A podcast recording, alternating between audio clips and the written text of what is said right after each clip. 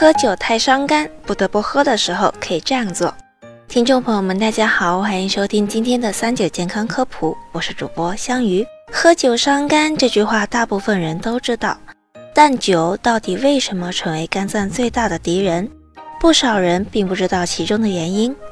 我们都知道，酒精的主要成分是乙醇，而乙醇正是通过肝脏代谢的。在这个代谢的过程中，乙醇会损害肝细胞，最直接的结果是患上酒精性肝病，也就是我们常说的酒精肝。虽然它与性别、遗传因素、饮酒的方式、营养情况以及是否合并肝炎病毒感染等都有关，但最主要的原因还是长期喝酒、短时间内大量饮酒造成的。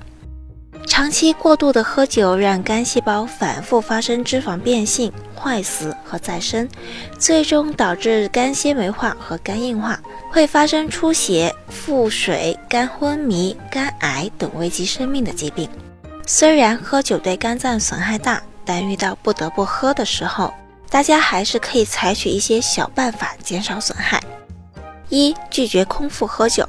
在喝酒前，可以吃一些富含淀粉和高蛋白的食物，先垫垫底，形成一层保护。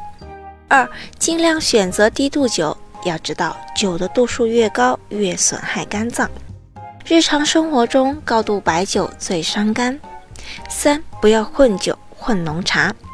四，饮酒要适度，男性每日酒精摄入量不要超过二十克，女性应该更少一些。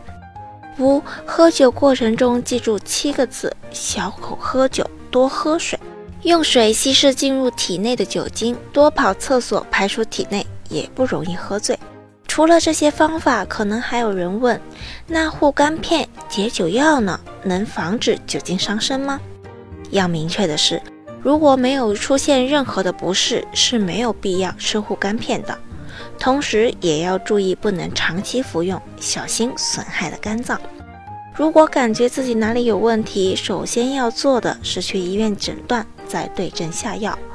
在这里顺便普及一下，如果大家想去医院检查肝功能，主要是看这三个指标：一、转氨酶，可以看出肝细胞是否损伤坏死；二、胆红素，检查肝脏分泌和排泄是否异常。三白蛋白、胆碱酯酶凝血功能，检查肝脏合成功能正常与否。如果以上这三项指标的结果都显示没什么问题，说明你不用担心。至于解酒片，市面上有很多解酒药，实质上只是保健品，并不是药。它们多数只起到安慰剂的作用。酒这东西伤的不仅是肝，它还是一级致癌物。是有确凿证据证明的致癌物质。至于小酌怡情，那也是个伪命题，能不碰还是不碰吧。